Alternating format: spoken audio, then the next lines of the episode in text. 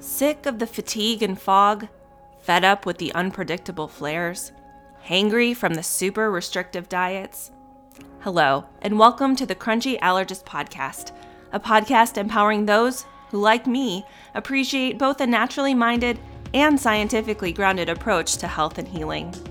Hi, I'm your host, Dr. Kara Wada, quadruple board-certified pediatric and adult allergy, immunology, and lifestyle medicine physician, Sjogren's patient, and life coach. My recipe for success combines anti-inflammatory lifestyle, trusting therapeutic relationships, modern medicine, and mindset to harness our body's ability to heal. Now, although I might be a physician, I'm not your physician, and this podcast is for educational purposes only. Welcome, everyone. Thank you so much for joining us today. I feel so excited and honored to welcome Dr. Jenna Hua to our podcast today. She is an environmental health scientist and dietitian by training. She's super passionate about the environment, public health, and everything related to food, all things near and dear to my heart, too. Jenna holds a bachelor's degree in nutrition, a master's in public health, and a PhD in environmental health sciences from the UC Berkeley, and she completed her postdoc fellowship at Stanford. So amazing pedigree, as we say, from our when we think about training.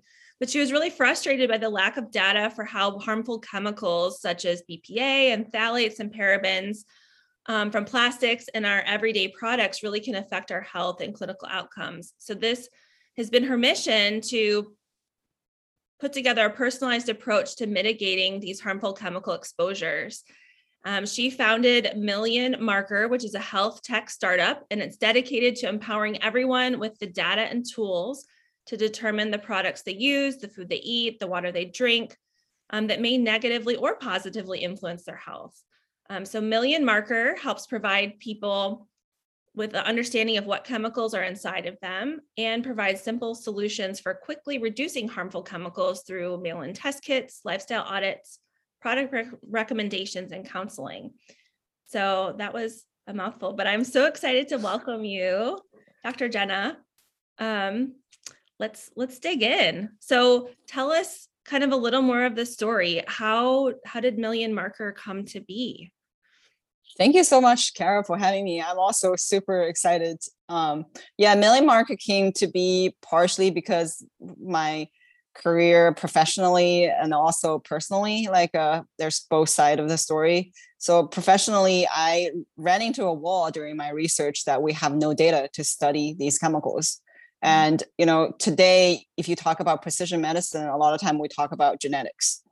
But genetics actually only accounts for about 30% of everyone's chronic disease risk versus the rest of them are from your environment.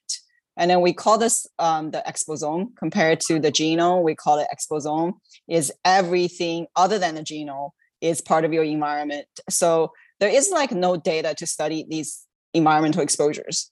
And when we talk about environmental exposure, if you think about the air you breathe, the food you eat, the products that you use, a lot of these chemicals that we're being exposed to are you getting exposed to them at very tiny amount, but you get exposed to them day in and day out over a long time.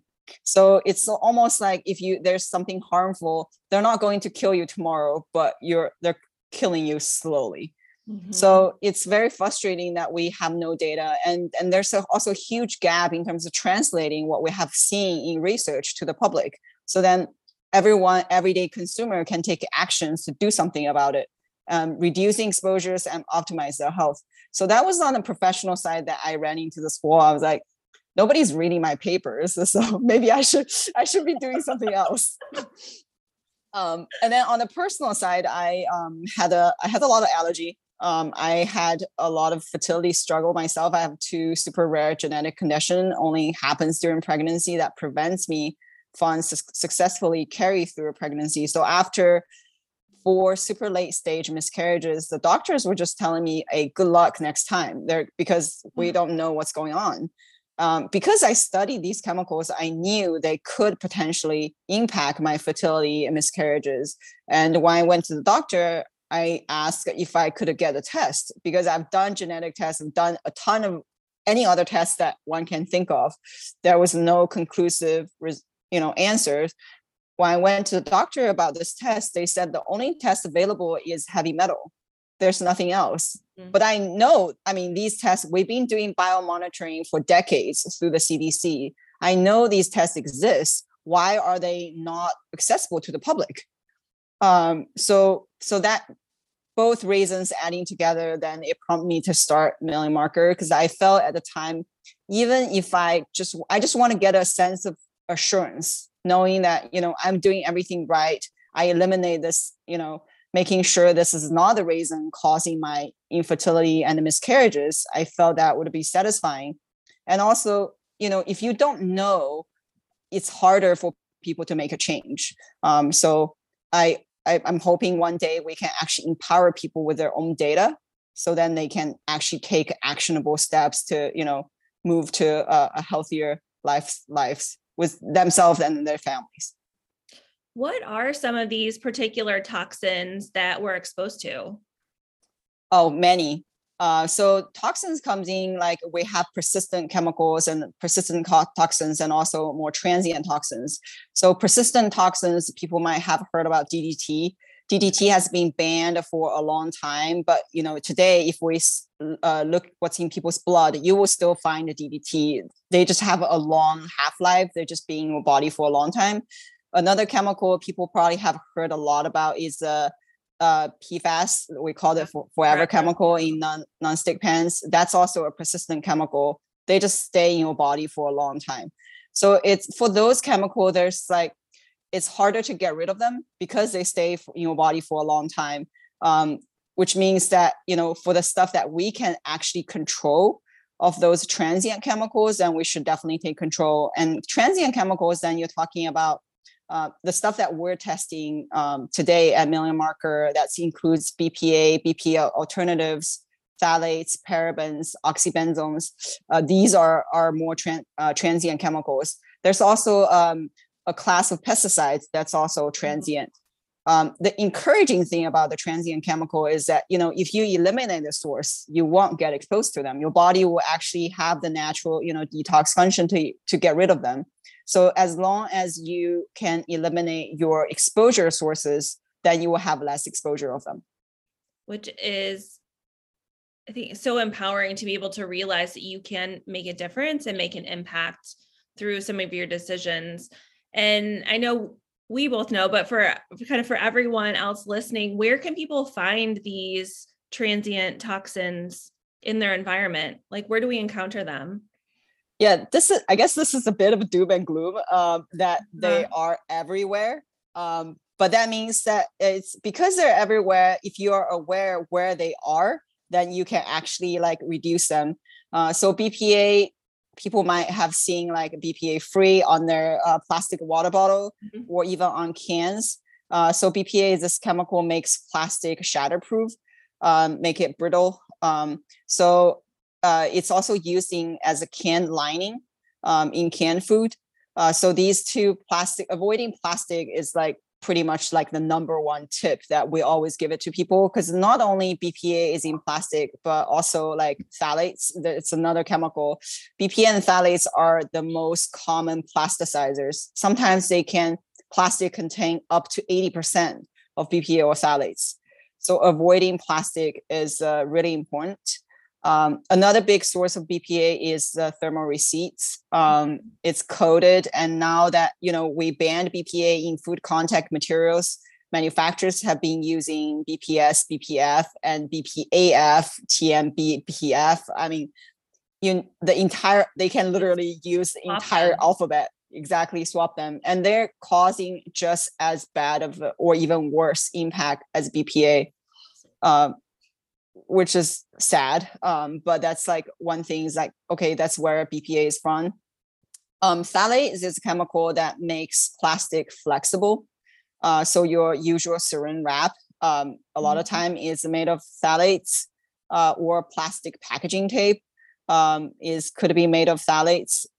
If you touch them, that could be your source of exposure.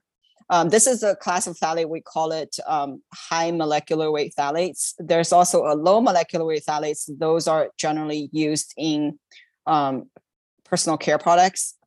like fragrance is kind of like the code for phthalates, right? Like, so phthalates is making the fragrance stick onto your body for a lot longer. And all of these are obviously, there are hormone disrupting chemicals.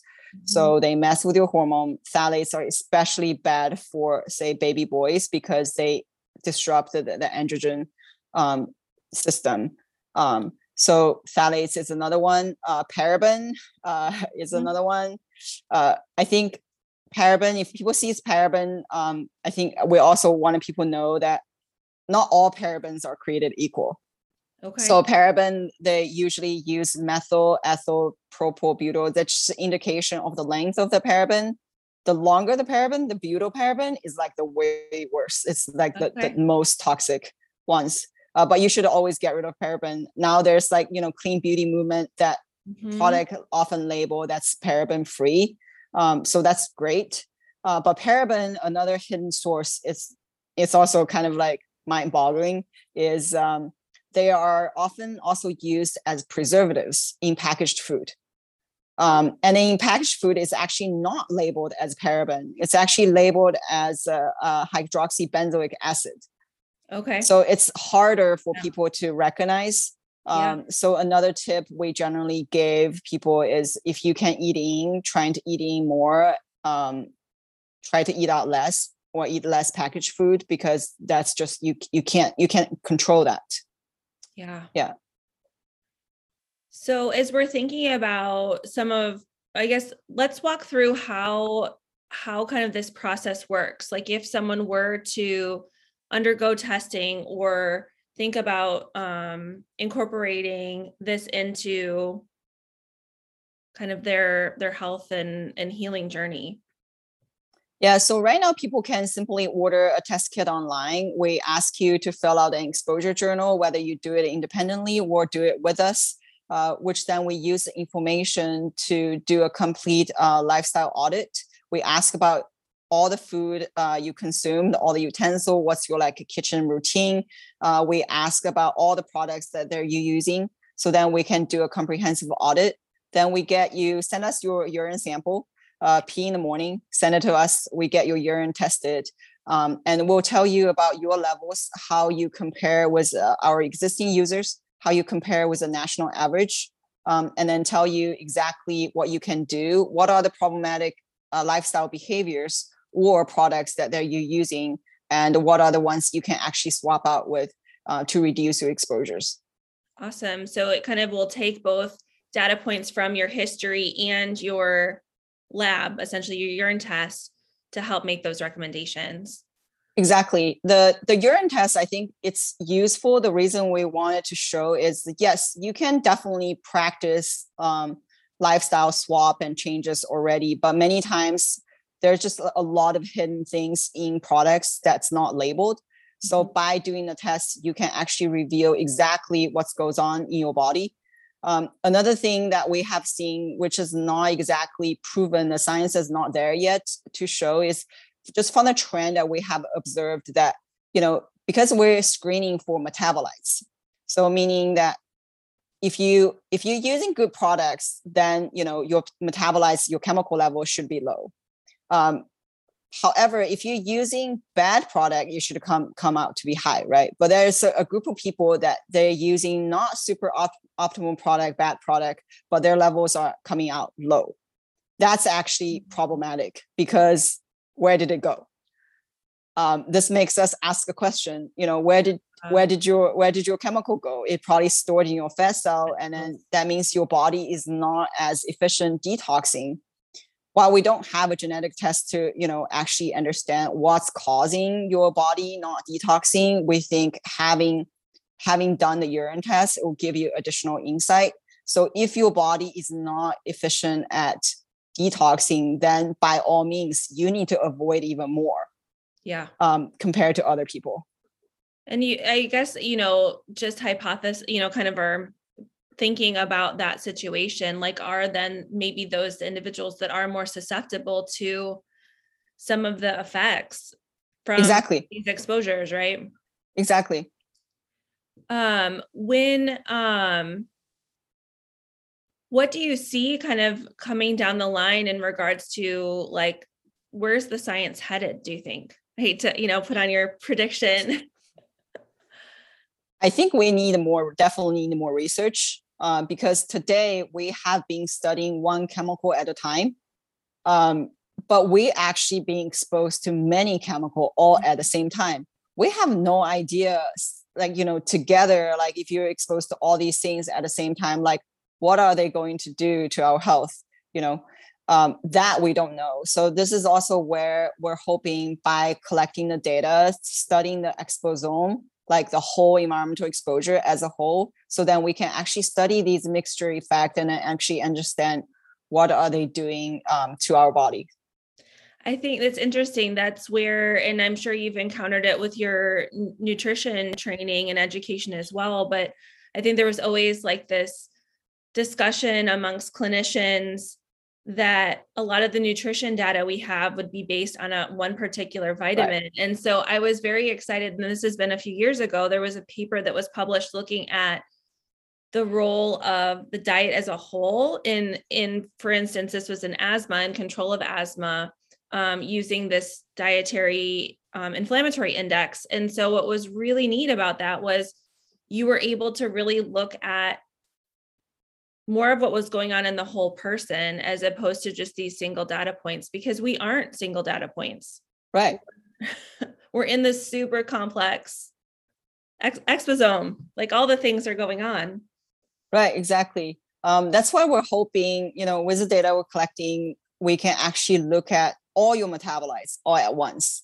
It's still the work in the research, today, say if we screen for these chemicals, we're actually using a targeted approach, meaning that we specifically target these chemicals and we understand, your levels and everything. With research, what we're trying to do is using this untargeted approach. We literally screen for every single metabolites. So with big data, with screening for every single metabolites, then we can actually start seeing correlations. Out of everything that you're exposed to, what's correlated with your lifestyle, what's correlated with your disease biomarkers, what's correlated with your nutritional biomarkers.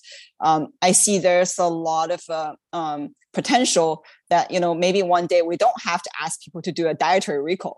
We just scan your metabolites and we know exactly what you've consumed, because we know the recall is it's not accurate. No, everyone remembers the good things, right? Or maybe these exactly. I always conveniently forget about that snacking. I do the same. So what sorts of things have you done in your everyday life to kind of decrease your exposures? Many things. I often when people ask me about tips for detoxing, I always think about where do you get your most exposures from? If you say, for example, obviously you eat every day, right? So kitchen is a really important place to think about detoxing, what kind of pots and pans you're using.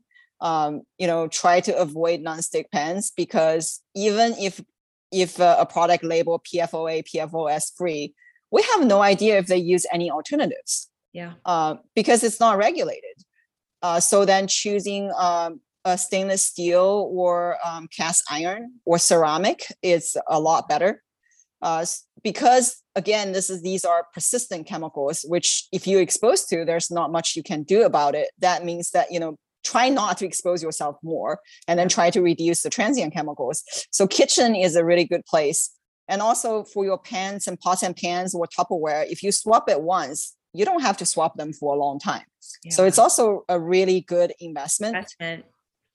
So pots and pans, definitely think about it. And also Tupperware, also saran wrap is another big one. We tell people to use a beeswax wrap instead of a saran wrap, and never, ever microwave that saran wrap or any plastic container. Yes. Because the heat will actually release extra chemicals into the food or anything that comes to contact with the food. Water is another great source. We recommend people to use a reverse osmosis water filter if you can.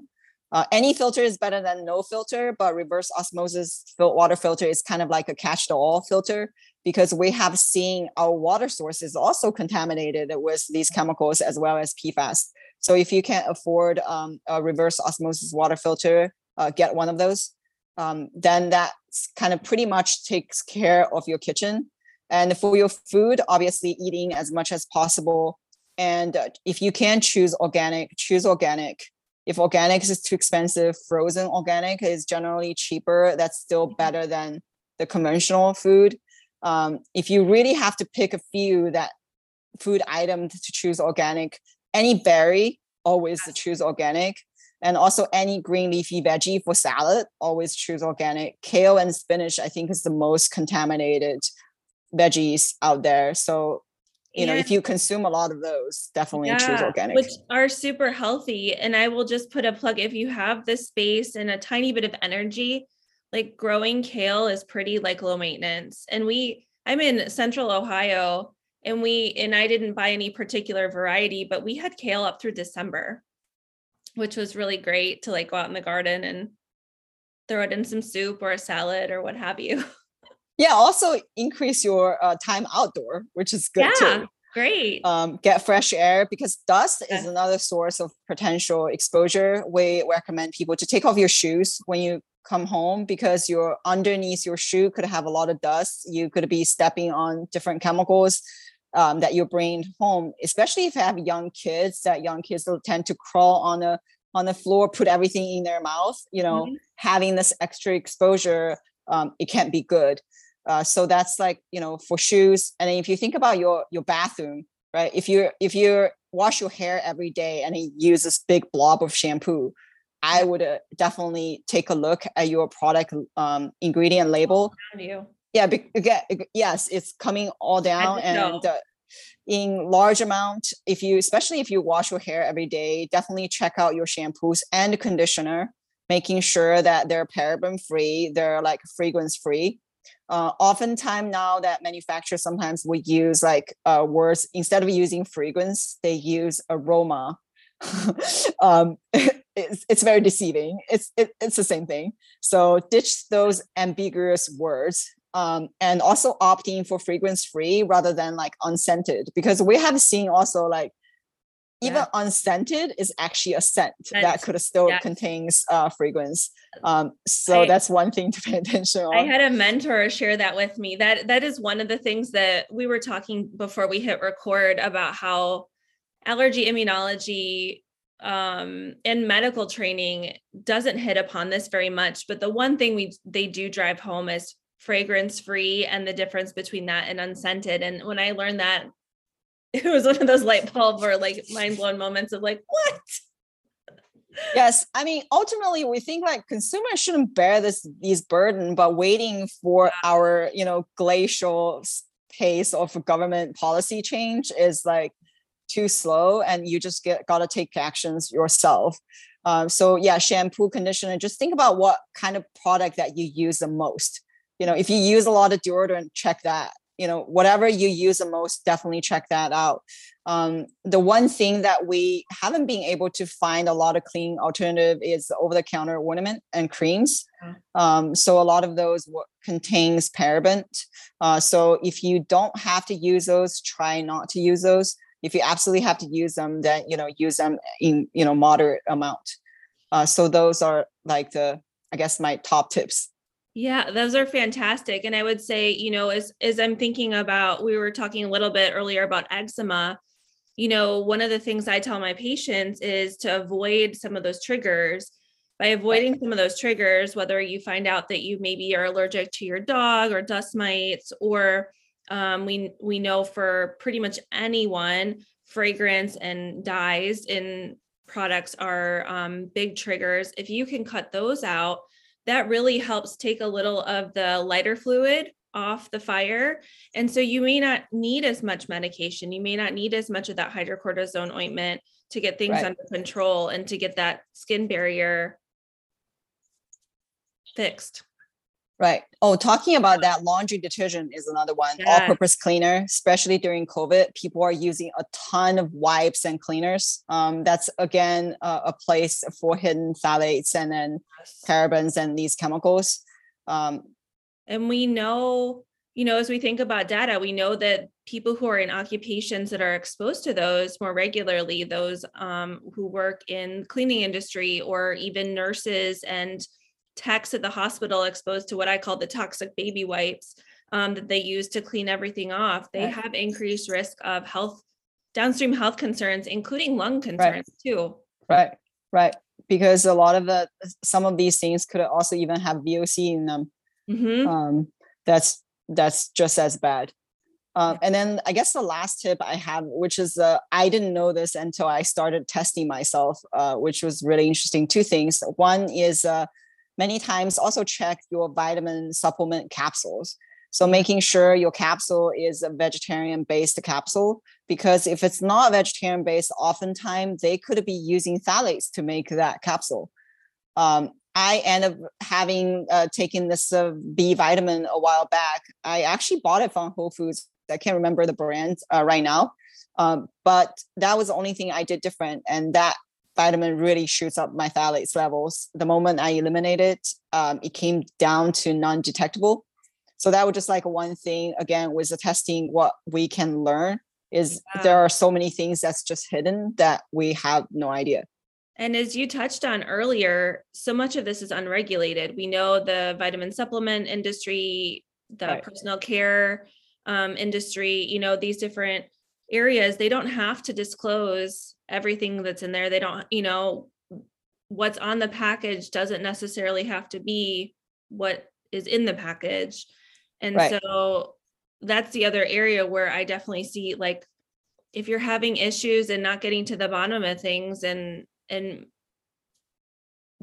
it's nice to have other options to have some way to look into this. Right.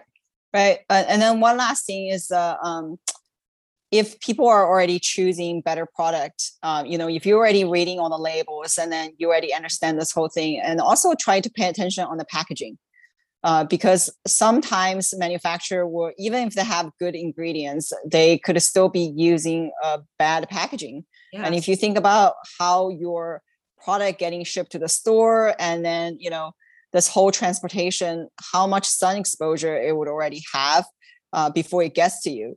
So there could be a lot of leaching can happen in the product bottle. Exactly. Yeah.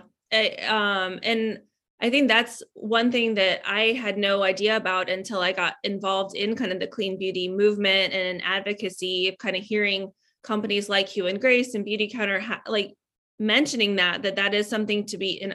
Oh my, that totally makes sense. Or even like the line, the assembly line, you know, that stuff's right. being, you know, piped into your containers. Exactly. One also, like, a kind of side story I learned when I started doing this is, you know, essential oil we have been seeing as a good thing. It's a good alternative for replacing with synthetic fragrance. But depending on where this essential oil is made, they could also be very, very different.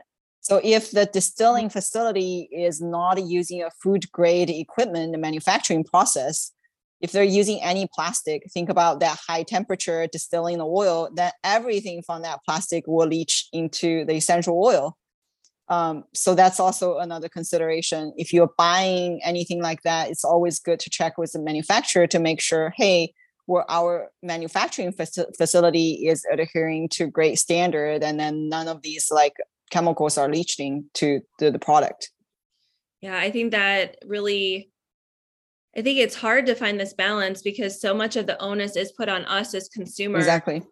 I think the way that I've kind of navigated personally is like, okay, I found a few companies and brands in different areas that I like the products they work, but I'm also like reassured by their transparency and their walking the walk, not just talking the talk with the marketing. Yes. In order to make sure. And so, and we do the best we can, you know better, do better. And if we can make those 1% improvements consecutively, exactly, a whole lot better at the end than we started. Exactly. Transparency is really important. If you're weighing doubt, always email the company to check. if they are aware, if they have a clear answer, most of the companies who are transparent, they will have an answer for you, and they have taken the step to think about this problem and then have a way to address it, even though nobody is perfect, but they have taken the step. So having this transparency, I think it's extremely important. Yeah. So if people want to find you and find out more information about Million Marker, where should they go? People can find us through our website, which is www.millionmarker.com. We're pretty active on social media since we really want to educate the public why they need to care. Even if they don't buy a test kit, come up and see our great content. So we're on Instagram or on Twitter, just Million Marker. And we also have a newsletter. If you're interested in this topic, we send out a newsletter to let people know the latest research and what we're up to. And if anyone have any questions, we're always up to answering people's questions. So people can just email us through our website. That's awesome. Do you have anything else that you want to share? Any kind of parting words or something I didn't ask that? I guess one last thing I would like to share is, by detoxing, by using better products, it's actually not just good for our own health. It's actually good for the planet. Because all these chemicals that we're talking about, they're all petroleum-based chemicals, and they all have to do with climate change, the plastic problem you have. So, by choosing a better product, you're actually voting with your dollars, and then you're saving the planet. I think that's huge, especially as we continue to see the effects of climate change. And I see them very predominantly in my everyday work at the clinic, because I see that pollen season is longer. Mm-hmm. I see people with more sinus infections, needing more medications. It's, in addition to, even though I'm not living in an area with, knock on wood, with forest fires and all these things, it still is very apparent, just in different ways. Right. Oh, well, thank you so much, Dr. Jenna. I really appreciate your time, your expertise, and sharing amazing information with our Sjogren's community. And I look forward to talking with you again soon. Thank you so much, Kara, for having me. It's been a pleasure.